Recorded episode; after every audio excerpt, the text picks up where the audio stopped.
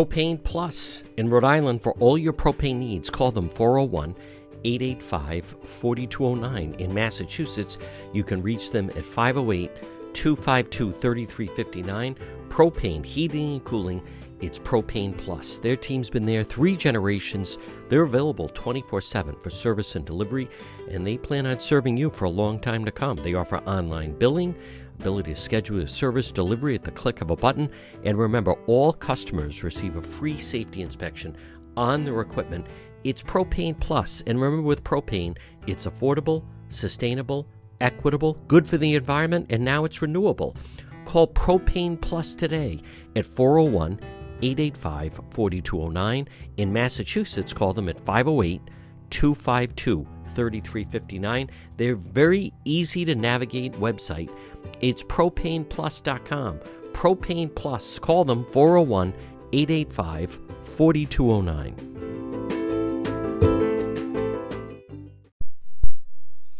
Well, folks, you're listening to the John DePetro Show. It's AM 1380, 99.9 FM. You can always listen online at the website, depetro.com. It's Monday. It is January 30th. Boy, it's quite a unbelievable amount of news over the course of the weekend. I want to first just start the um, latest now on this mother in Duxbury. If you're on Facebook, um, I posted what the father came out with a statement, his first statement on Saturday and I have a feeling we'll slowly start to learn more about the situation. But um, it it is uh, it's pretty remarkable. With and if you look at the posts that I do have on the Facebook page, the amount of individuals who are in fact that they are supporting the mother. A lot of women are coming out and supporting the mother, and some people may find that surprising. There's still a lot that we we don't know. Um, I have um I I um have heard a little bit or what what some of the first responders walked into. I'm going to let uh, you know that will come out in time.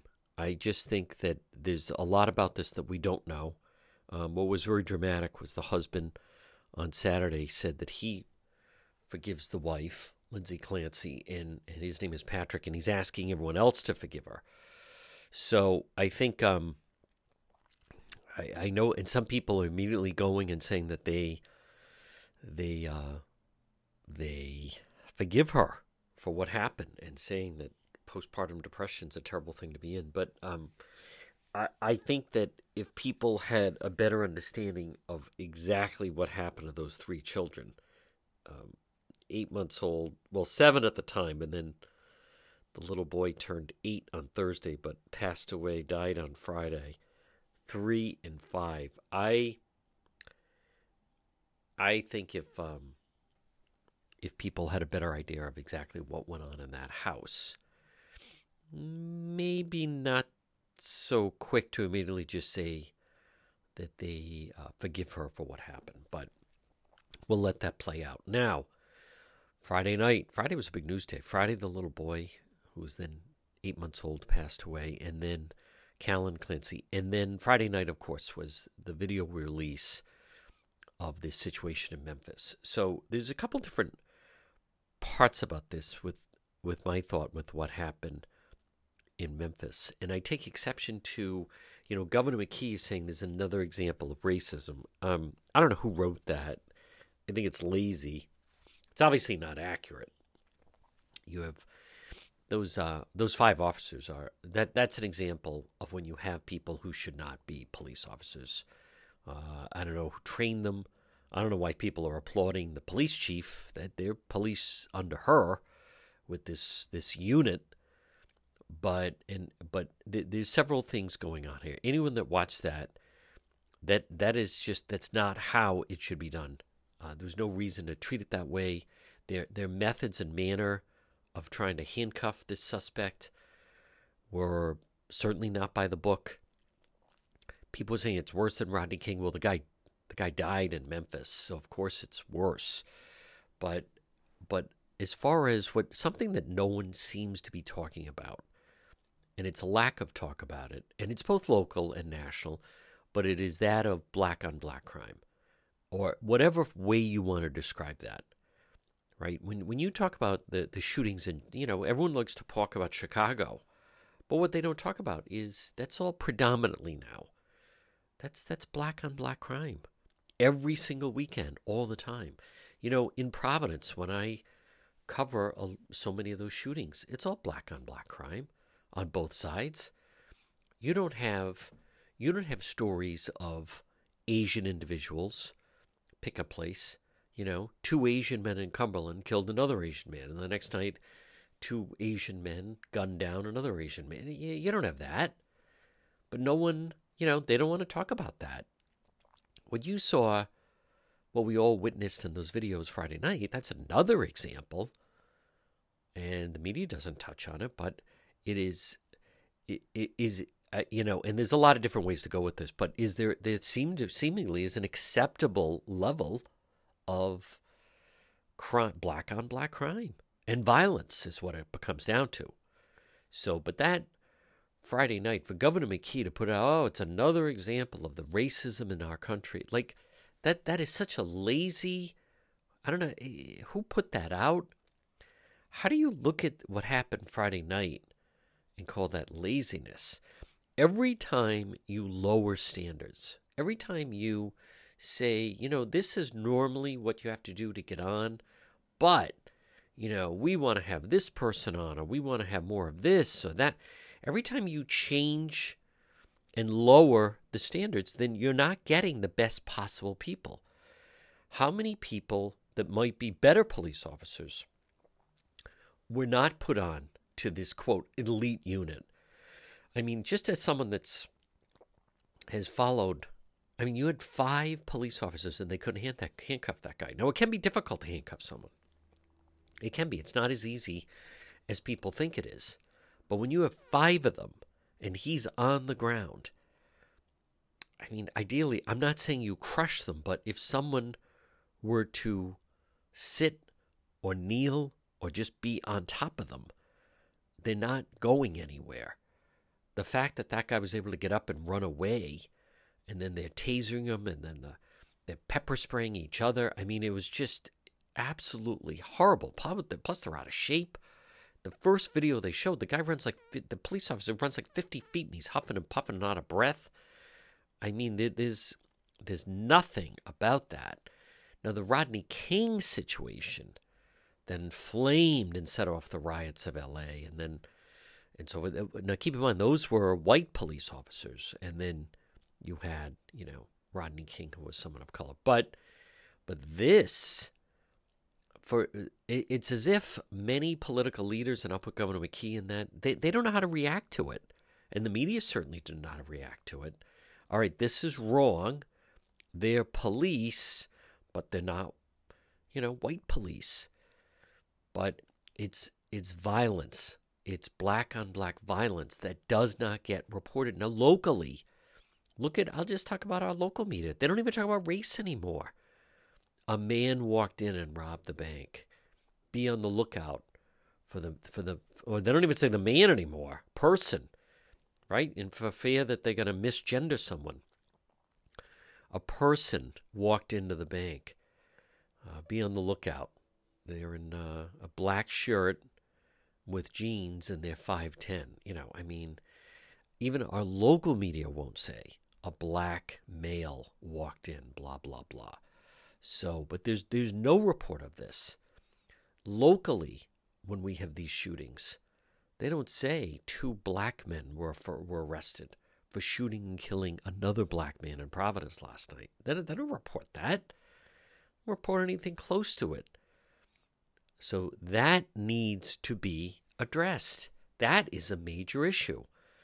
Now, as far as the policing, I, I don't, no one is standing by those. I, I don't know of anyone that would even consider what they were doing. I, I know it, it drew so much attention and the riots and police brutality. I just, I think we're going to learn more about those officers. There's nothing they did that was right. You wouldn't even know that they were police officers to me. Their training is so poor. And I'm not I'm not a member of law enforcement, but I you learn a lot just by watching and riding along with them. And I mean, again, it it can be more difficult than people realize to handcuff someone, But when you have five of them, and never mind, then he got away, took off on foot. And they're tasering. I mean, why are they tasering him? It's a traffic stop. He doesn't have a weapon. You have him out of the car. You have him on the ground. He's not going anywhere. But they were incapable. No one could get that group under control. Really, really disgraceful. Now, coming up later, I'm also going to talk about, you know, and for those of you that do follow, when I go out and cover a lot of the crime in, especially in Providence, sometimes Pawtucket, Central Falls, but Providence, is you'll you'll have a situation where someone shoots up a house. It seems odd. Somebody goes in, goes by, and they empty their barrel onto a house. Well, you know, this situation with the student in Mount Pleasant, that the assistant principal says we need to raise money for this student because he still owes money to those that help smuggle him, sneak him into the country. Um, I mean, we've talked about that. I, I broadcast from D.C. We've talked about it's a cottage industry. They call themselves these coyotes. You pay them a certain amount of money, they're like a tour guide, and they'll get you in. So apparently, they also have flexible payment plans. But what is not talked about is the fact that if you don't pay them, that there's either going to be violence on this end, meaning they'll send cartel members to Providence, Pawtucket, Central Falls to send a message they want the money, or more likely they'll hurt your family back in whatever it is country that you came from, whether it's Mexico or Guatemala or somewhere south of the border, so to speak. So I know there's a lot of focus on that, but I, I never hear anyone talk about some of the side effects. You know, whether it's Governor McKee wants to give them driver's licenses or Mayor Elorza running a sanctuary city and running a sanctuary state. When you do that, you invite that type of crime in and you never hear local leaders talk about uh, potentially, you know, cartel violence. I've talked about it. Some of the gang members they they uh, arrest and find here from some very dangerous gangs. Uh, again, in South America, Nicaragua, uh, dangerous gang members from Venezuela, wherever, cartel members from Mexico. But Governor McKee, what does he say? Oh, no, they're an important part of the, the fabric of the state. Lieutenant Governor Matos says, no, they're Rhode Islanders. Well, they're actually, uh, it's highly unusual that a Rhode Islander, let's say Stephen Sakosha, would have a Mexican drug cartel involved in coming here to try to get payment. And it sets up a very dangerous situation. Now, if this student doesn't pay them, then then what happens? Is there going to be violence here, or is there going to be violence back where with their family, wherever they came from? But the money's coming somewhere. The debt has to be paid. All right, it's Monday. A lot more on this. You're listening to the John DePetro Show.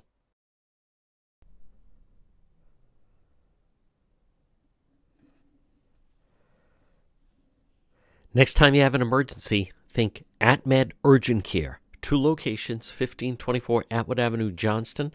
That's right in the Atwood Medical Center. And also 5750 Post Road, East Greenwich, right across from Felicia's. AtMed Urgent Care, when you have an emergency, they specialize ambulatory medicine. They provide immunization, school, and sports physicals. At AtMed Urgent Care, they provide comprehensive outpatient health care to individuals, families. They're on duty at all times. They're open seven days a week. Walk in routine urgent care, minor surgical. Now, if you're in a car accident, go to AtMed Urgent Care. Avoid the long wait at the emergency rooms. They also do adult vaccinations, laboratory testing. AtMed Urgent Care, when it's an emergency, 1524 Atwood Avenue in Johnston. That's right, in the Atwood Medical Center. And also 5750 Post Road, East Greenwich, online at atmedurgentcare.net. Folks, you are listening to the John DePetro Show. It's weekdays. We start at 11. We go until 2. It's AM 1380, 99.9 FM. You can always listen online at our website, depetro.com. It's time for our segment, Politics This Week. Joining me, he's the managing editor anchorrising.com. It is our friend Justin Katz. Justin, I'd like to start off with uh, Dan McGowan has a piece in this morning's Boston Globe. Uh, it's Crowne. It um, I mean, I, what I find frightening is is how much we, we're all aware of it. And it's basically this to me defines the pay to play system. For those that wonder why the state has a reputation, it's it's it's transactional. It is the three most powerful people all get together, and if you want to play in the system, you have to show up, pay your tribute. Uh, I actually attended one of these, not as someone donating, but just to observe. And they literally all make a beeline. The person stands there, and you know they they're keeping track of who comes and who doesn't. And it's um, it's all perfectly le- legal, but I I just I find it very very distasteful. It is. It is. It's it. It's like the opening scene in the first Godfather movie, right? Everybody's yes. showing up. Uh, I like that. Make their introduction. They have to make sure they were seen there. They might have to be called on to make a a, a promise that they they have to pay back someday.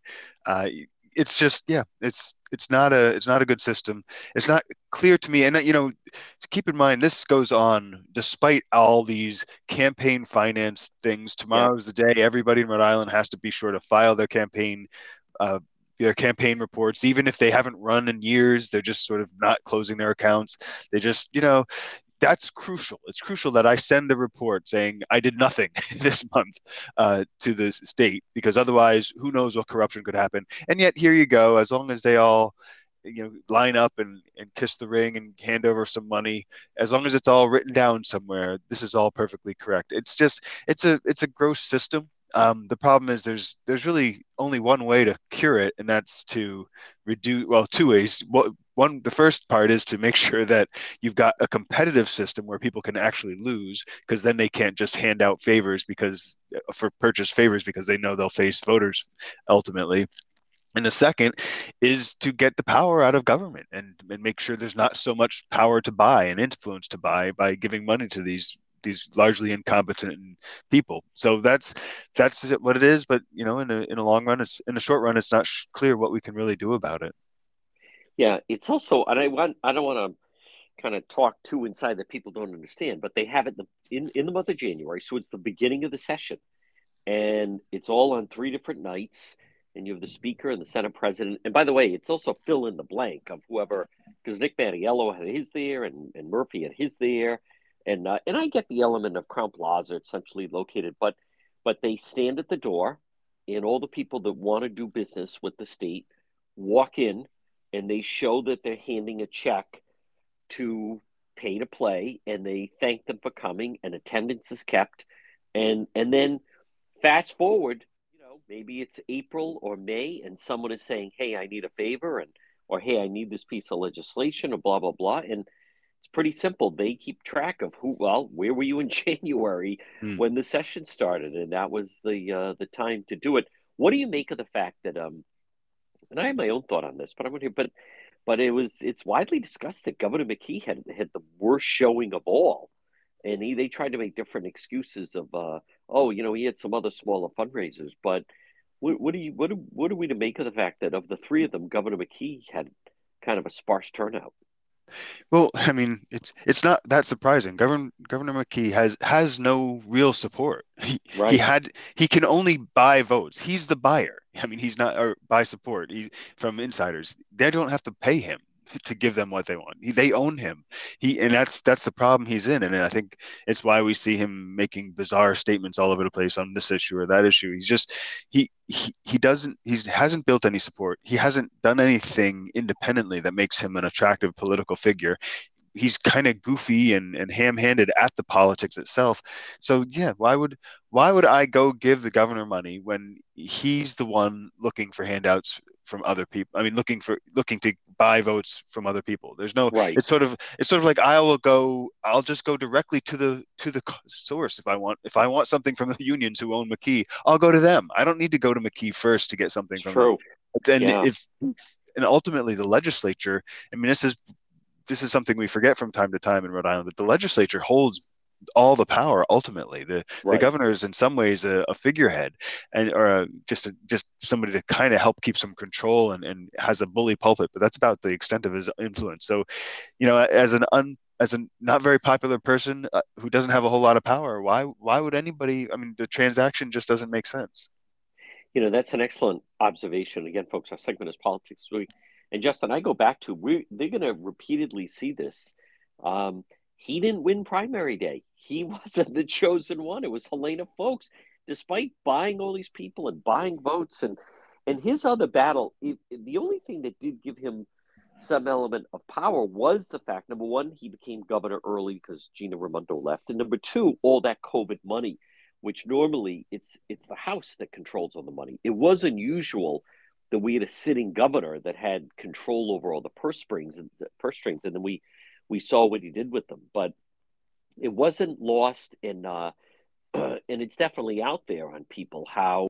I mean, there he is of the three of them and sparsely attended. And then they would try to say, well, it was supposed to snow that night, but um, I, we really didn't get any snow. Now, I also want to hear your thoughts on um, the McKee, the Central Falls Pawtucket train station. Um, it's it's you know an added stop between Providence and Attleboro. It's not really in a good section.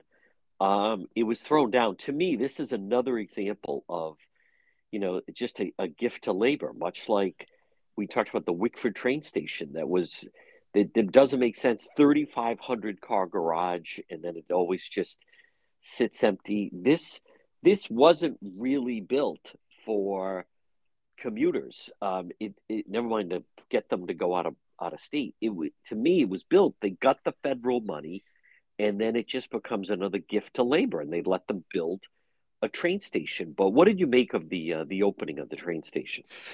Well, the the the pictures and such of, of all the uh, all the public officials riding on a train were, were pretty laughable. I mean, it's just it, yeah. you, you get the impression that that's really the point right? The, the point is the politicians. It's not like they had they had pictures of let's open this up and there are all kinds of exciting excited people there you know? I i mean i remember the the Iway bridge. I remember when that opened and it wasn't you know that was another arguably another gift to labor trying to open up some land too for the wealthy property owners and so on and so forth.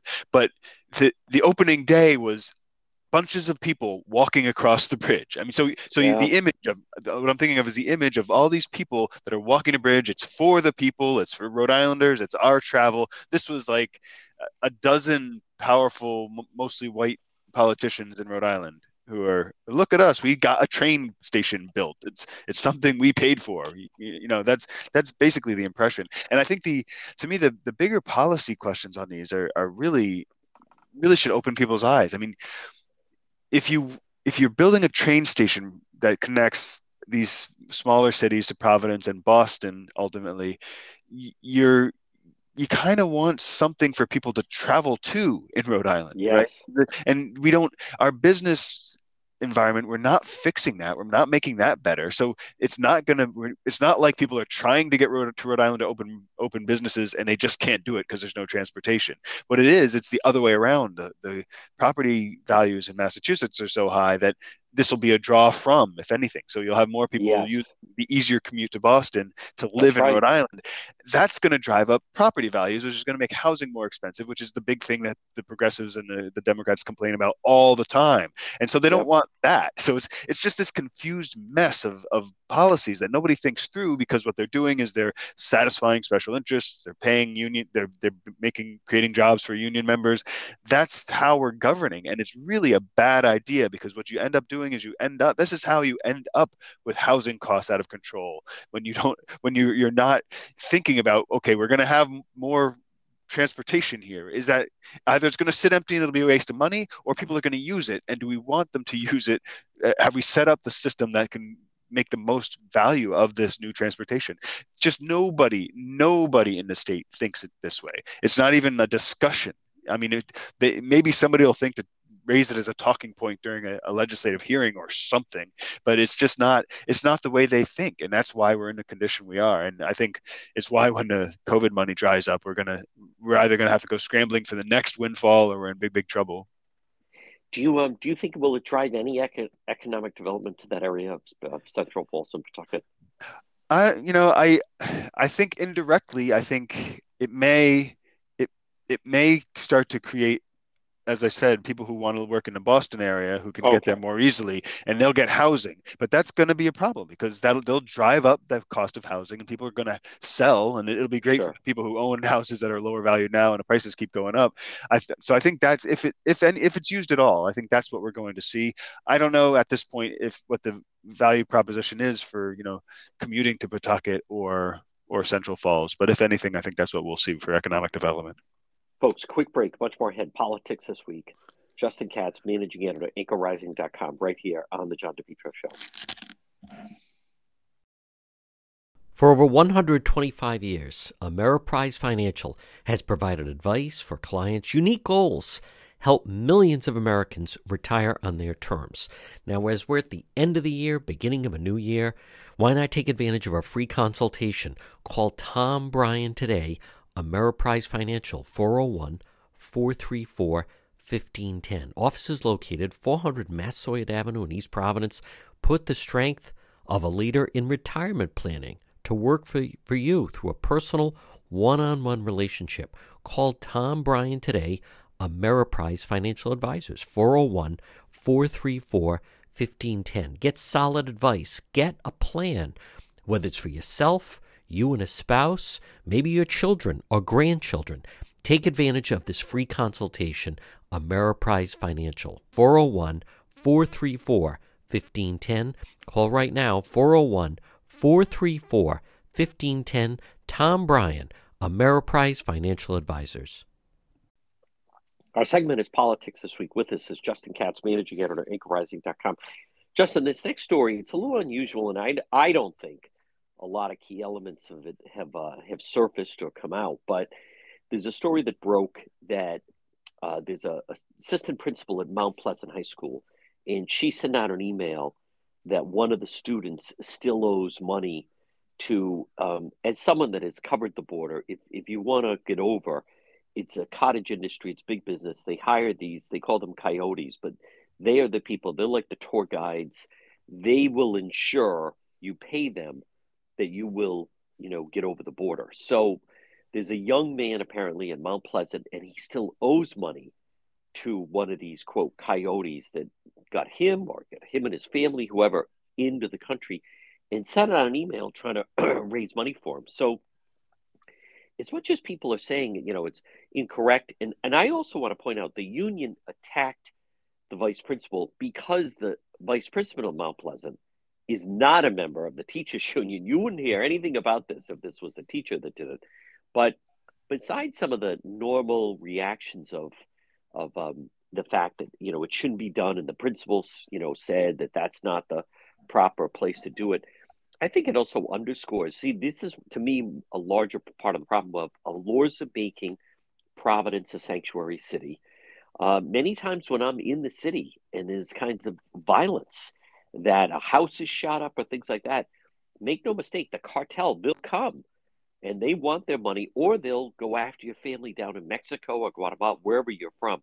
So, but um, what are your thoughts on this situation of the fundraising email for the student for the Coyotes?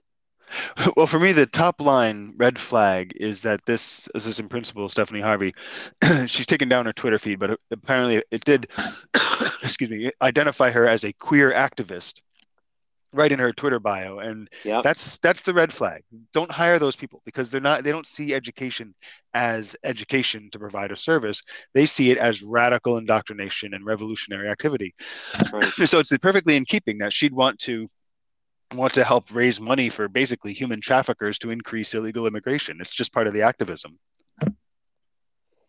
Um, notice again, I'm not sure how someone like that is in fact the uh, the vice principal, but I also notice, you know, if you just step back, you you never hear like Governor McKee saying, you know, or Lieutenant Governor Matos, they're Rhode Islanders, and Governor McKee saying they're part of the economy, and especially during COVID, there was an awful lot of talk about, you know, they're here. You and I discussed how they were counted as part of the census. Uh, they act actively recruit, encourage illegals to come in. Some people are just completely confused and say, well, you know, how come they're not deported? Because they don't deport anyone. But Justin, I see this as it's politicians, mainly people like McKee, uh, who also is going to give them driver's licenses, Elorza Matos. They create an atmosphere, but it's almost like if you, when you buy something like a some kind of a drug at the at a pharmacy, they on the back they have caution. Here are some of the the symptoms that can happen and some of the side effects. Well, to me, this is one of the side effects that if you're coming in illegally, they're more likely than not involved with some kind of illegal network to get them here.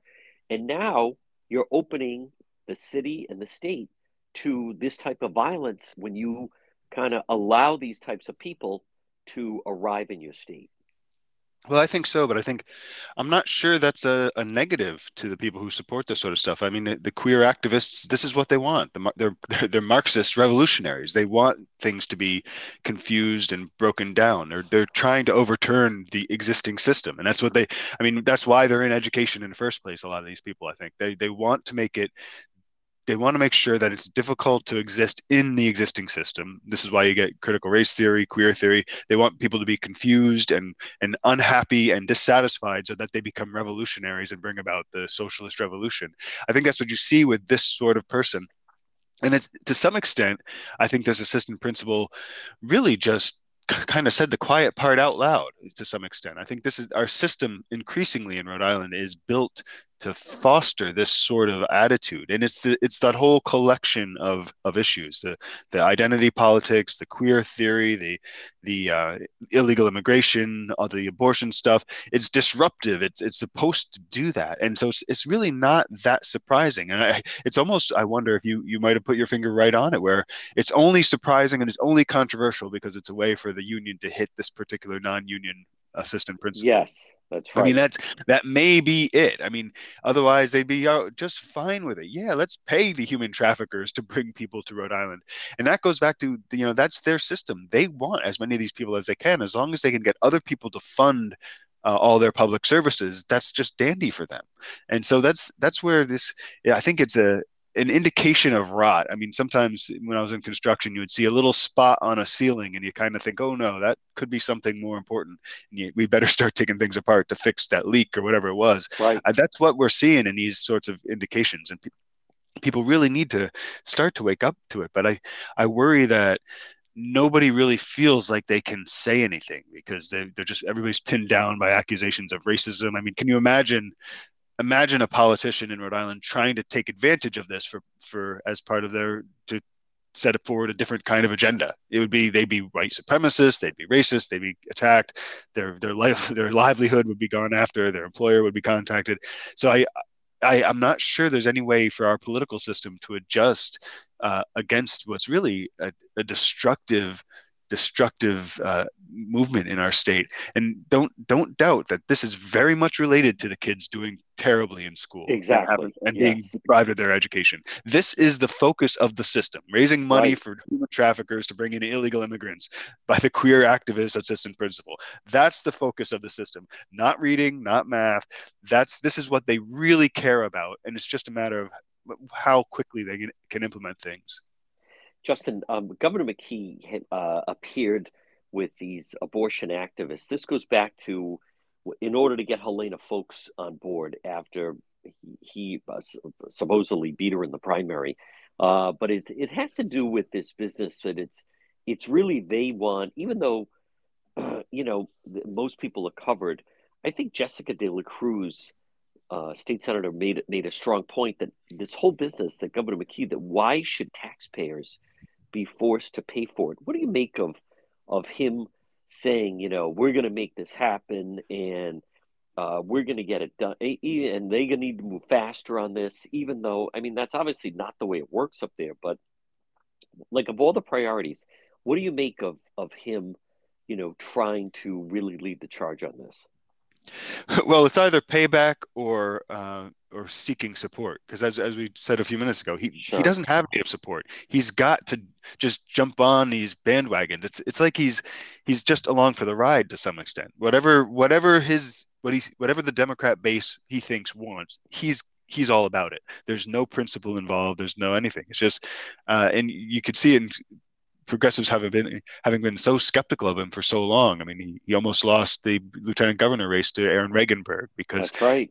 he believes he has these progressive principles. He's just saying my my advocacy is up for purchase. I just want to win, and whatever I have to say or do to get there will be will be just fine. And so I, I see this right in keeping with the tweets he's putting out about national issues, like the the lunar uh, the lunar New Year tweet yeah. a few weeks and, and the tweet about racism in Memphis, you know, and it's black cops kill a black man, you know, he's just just ham-handedly saying whatever he thinks will will gain him just even a little bit more support in his base because he's terrified.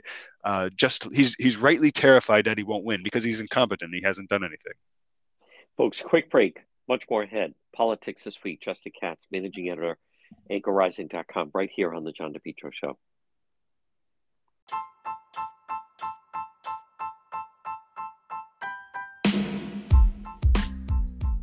Get the most of your outdoor space with Limitless Outdoors. Call today for a free quote 401 580 1852. Limitless Outdoors. They specialize in patios, walkways, steps. They did a fantastic job on my outside steps. Outdoor kitchens, landscape lighting, retaining walls, lawn installations, excavation. Call Limitless Outdoors today. Let's dream, build, and enjoy. 401 580 1852. Based in Smithfield, Limitless Outdoors. They also do indoor fireplaces or outdoor fireplaces. Limitless Outdoors. Call them today. Free quote. Get the most of your outside. You're going to love what they can do for you. 401 580 1852. 401 580 1852. Limitless Outdoors. Dream, build, enjoy. Our segment is Politics This Week. With me is the managing editor, anchorrising.com. It's Justin Katz. Justin, let's talk a little bit about Memphis and locally. I know BLM is uh, uh, the pa- pact anyway. They're going to have like a some kind of a gathering. Uh, certainly not going to be reminiscent of 2020. Governor McKee, I think, put out that was embarrassing. Put out a tweet talking about systemic racism. Anyone that paid attention and saw it, um, you, are talking about five officers of color that tragically uh, beat that. I, I want to even go into the a big topic that's not being discussed. Now, first of all, you know the, these these guys shouldn't have been police officers, and that was so over the top and so out of control. It was bad policing, is what it what it was. But there's two different elements of this that I think come into play that no one is talking about. Number is number one is no one says anything the amount of black on black violence and crime. When I'm out in Providence and I'm covering some of this, you know, the, the, the media and the local leaders, they never mention that, you know, two two black men went last night and killed another black man in Providence, or let alone what goes on in some of the bigger cities of Chicago.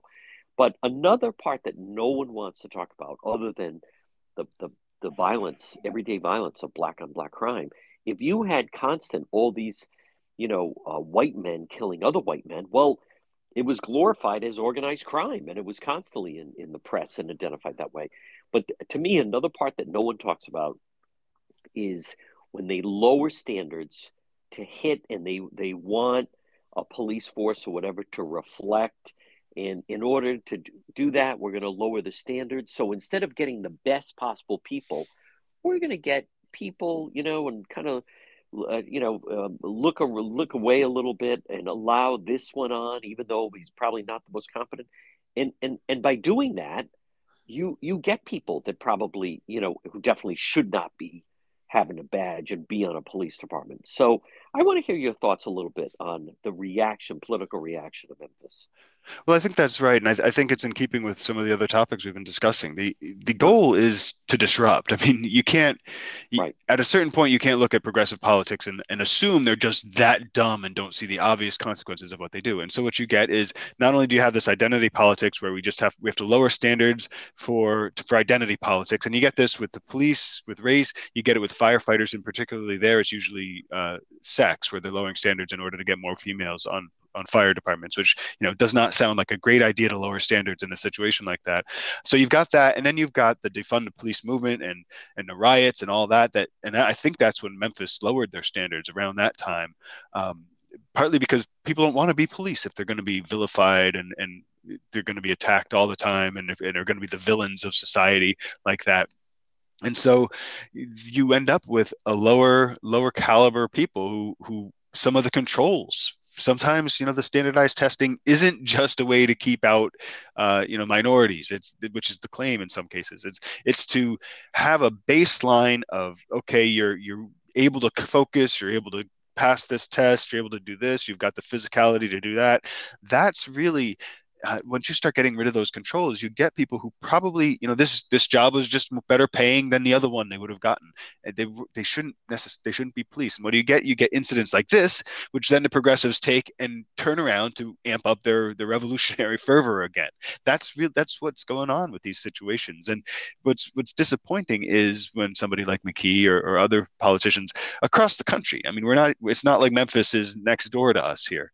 Um, that's when they try to capitalize on it to prove their own bona fides, they just they look dumb, but they yeah. indicate where we're going. It's just, it's just you have to you have to say this, and that's that's actually starts to become dangerous because then people can't respond and try to speak rationally about it because the people who are supposed to be representing us are just a bunch of they're either they're either fooled and brainwashed by the cult or they're cynical and just trying to capitalize on it and that's either way is not a good thing I will share with you that in, in the past, when I've tried to have a conversation with, and even like one of the heads of Black Lives Matter, the PACT, and so forth, and talk about that, they, they never say anything when there's all this violence in Providence about, you know, black men killing other black men. All they end up doing is blaming it. They, they always just pass the buck. It's not a discussion they want to have. I, I think even the Memphis situation, when people first heard about this, the year kind of went out of the balloon when they realized they, it's almost like they're not sure how to react to it. even the media, um, because they were, you know, five five black cops in Memphis that that did this, because the media was initially saying, and even the, you know, people were saying it was worse than Rodney King. Rodney King is is alive. Rodney King was not killed, although he may have died since then. But it's almost as if they weren't sure how to react to it because then they don't want to criticize anyone of color in the equation one of the guys had been a correctional officer and he ran into a problem with violence. Those guys, they were breaking all types of procedure. Uh, as someone that I travel with police and have covered police, you never see that type of thing. There's it, there's much easier ways to get someone in handcuffs than they're tasering them and using pepper spray. But it's almost they were caught. The media and, and some of the other the Democrat Party were caught like it was in a quandary, Justin. That that like we have to find a way to bring this back to racism because we don't want to blame anyone of color in the equation. And even, you know, the police chief that they were all praising, I, I don't know how these guys were an elite unit based on the things they were doing. So now I'm also curious to hear your thoughts. And again, folks, our segment is politics this week. Well, you and I had talked about it, and now it's official. Donnie Anderson, the former Donald Anderson, who now is apparently transgender, he has been elected as the president of the Women's Caucus. Cynthia Mendez is the vice president. Um, I think this again, I, I, I don't know what to make of this. Again, it doesn't impact my life, your life. I'm not afraid for children to see this or anything else. But I just think it's more defining of what the Democrat Party is is becoming. And you see other instances of it as, you know, look at like that White House press person, uh, John Pierre, Jean Pierre, where, I mean, she's so terrible in her job and in bumbling through the document problem. But that's not why she was chosen. She was chosen and people applauded. Isn't this fantastic? We're going to have the first woman of color who's also in a same sex relationship. And then they're they're almost surprised when the things go south, when they consistently they don't pick the best possible person for the job. They pick, as you talk about identity politics, someone just to make a statement. Yeah, and well, what we what I've said before is it's it makes you think they don't think the things these people are doing are actually important or serious. Um, I, I, don't know if you've seen on uh, it's been going around Twitter. There's a a transgender person I think in uh, somewhere in Europe, a middle aged man in his 50s says he's a ice princess, and so somehow he's taking center ice at this big ice skating event and he can't do it. He falls down. One of the one of the females with the flags going around the rink has to come over and help him up, and he, just he looks terrified. How does somebody just because I say I'm a woman, I'm suddenly able to go be put on a spotlight on at this big event on the ice? I think that's see, obviously that's not a very important job whoever whoever gets to be seen on the ice. Obviously the entertainers the organizers don't think that's a very important thing and you have to come to that same kind of conclusion. If i'm picking people based on their their identity and a self-chosen identity at that then i'm not really the thing that i'm having them do i'm not i'm i can't possibly be be picking the best person because the odds are against it when you say, all right, this person has to become, uh, be, have this job. So I think what what it really comes down to for me, and, and as you said, you know, the the fact that it's done is not that it, has very little limited effect on anybody's life but the the processes that make it happen that's the thing that's kind of scary. I mean it was uncontested. Nobody else wanted this position. Nobody else uh, this i'm speaking of donnie anderson now. Nobody else wanted the, the job. None of the women in the democrat women caucus said you know what? Just just let's have a, a woman by birth be the leader of this group. They they can't say that. They've got to go along, and either it's because they're all brainwashed or because they're terrified of of what will happen if if they they try to push back. And when they do try to push back, how far can they really go? Can they say, um, yeah, we need a we need an actual woman in this role? No, they'll be attacked by their own caucus. Anderson actually was quoted as saying, uh, on to be honest with you, I was a little surprised that my acceptance was so complete. Yeah, everybody's terrified or brainwashed. What'll right. be interesting is when this gets out into kind of the broader society, and here's where I wonder, I, I wonder how far we've gone. So when when for example they they've already targeted a couple areas they're going to be active. Say in Richmond, there's a controversy over a progressive who wanted the school committee seat, and conservative uh, Clay Johnson of the Gaspee Project was appointed by the council to that seat. Uh, will other people say, look, look what this person represents. Look who's backing her is this crazy Democrat Women's Caucus that has a man as its leader. That uh, can people say that? I don't know. I, uh, you know, I'm, I'm hesitant to say things like that myself, and I'm not running for political office. So it's it's kind of a we're we're in this bind, I think, where everybody's just terrified, and so you get people who can't ice skate taking center center stage in the spotlight on a on an ice rink because everybody doesn't nobody knows how to respond to this. It's just so crazy. And and as i've been saying this morning it seems to be the theme you know that that it's like they're trying to destroy our sense of reality and our very our our, our civilization. It's i mean it feels like that. Yeah just someone that i mean i've covered him for years. He doesn't really have a congregation. He announces he's the Reverend, or used to be Donald Anderson, and then he announced, and the Journal loved the story of, you know, it's like a Caitlyn Jenner thing. I don't think he had any medical procedure. He now just grew his hair long, and now he calls himself Donnie Anderson. But now the new head of the Women's Caucus happens to be a transgender man. I think, though, Justin, to me, it's kind of reminiscent of, and it was a big controversy. Remember that Rachel whatever her name was, Dolez or something like that. That Dolez, out she, Do, that's right, she was the head of the, the BLM. I think it was uh, up in the Pacific uh, Northwest, and and she happened to be white.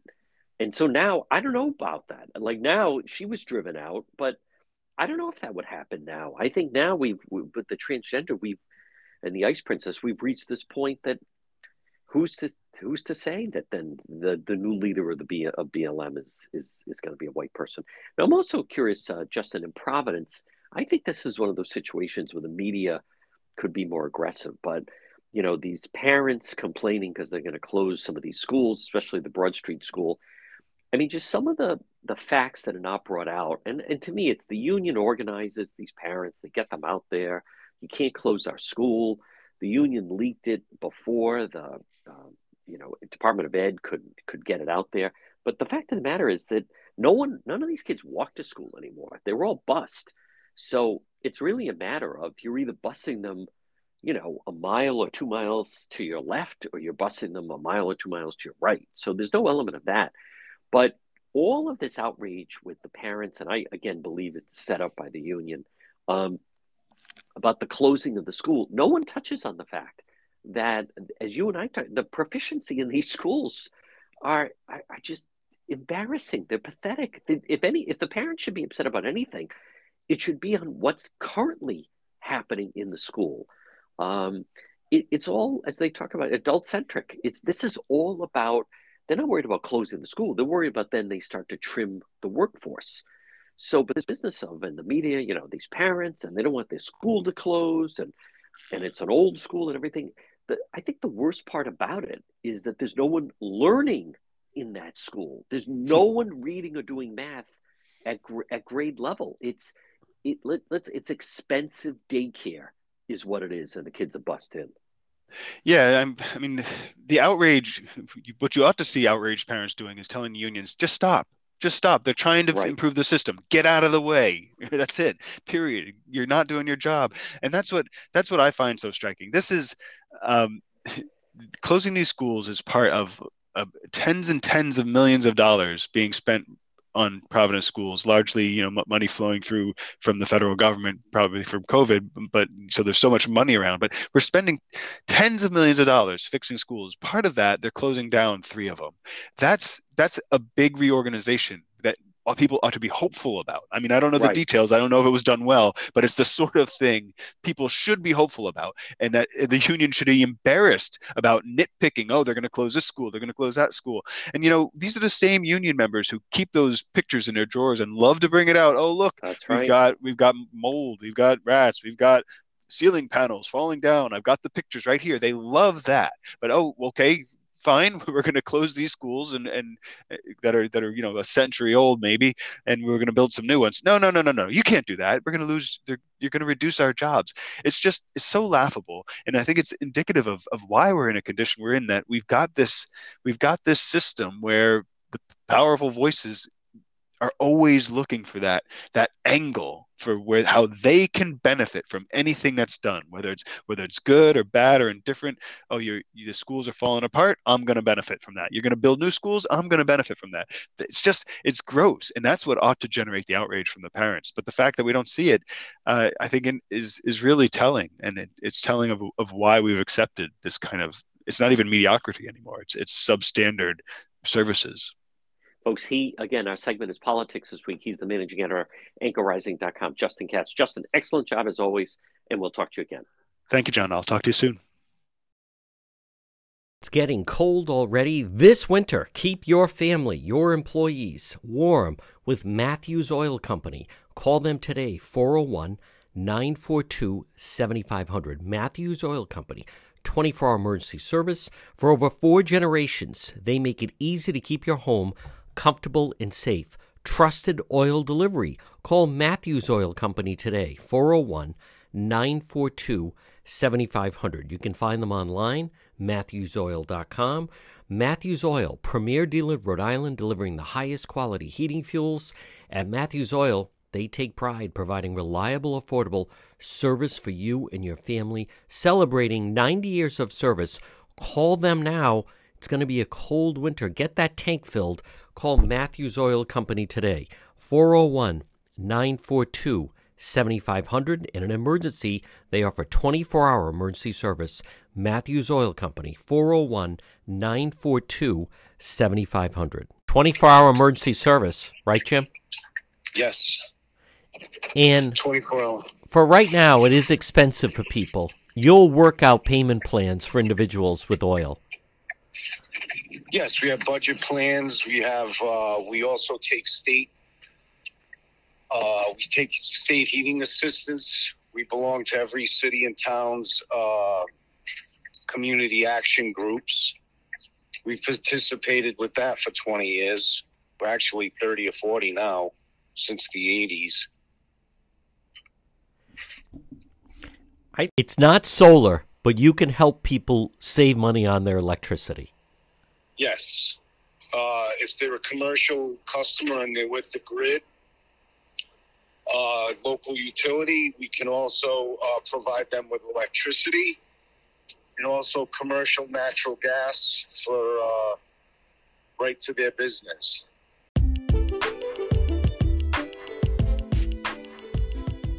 To the John DePetro Show. It's AM 1380, 99.9 FM. You can always listen online at our website, depetro.com. Remember, weekdays, 11 to 2. But visit the website, depetro.com. That's the best way to reach me. There's a direct link, contact John. We also have all our sponsors right there. We have unique original reporting, stories, videos, also all our links to social media, whether it's Facebook, when we do Facebook Live, or YouTube or Twitter. It's all right there at the website, depetro.com. And then remember, once you're there, you can also visit the shop. We have great gifts that you can get. It's a happening. All links to the show. Plus, if you ever miss any part of the show, it's all right there under radio show right there. Folks, it all starts by logging on at depetro.com and on the left hand side, you can always listen live.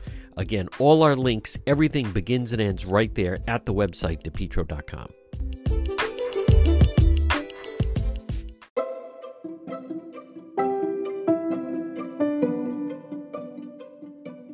The Cowesett Inn, 226 Cowesett Avenue in West Warwick, Rhode Island tradition since 1977. Delicious food, great atmosphere, whether it's lunch or dinner or drinks in the lounge. They can also accommodate large groups. A great meal, a feast is waiting for you at the Cowesett Inn. Stop it and see them all year round. 226 Cowesett Avenue in West Warwick. They're waiting for you at the Cowesett Inn.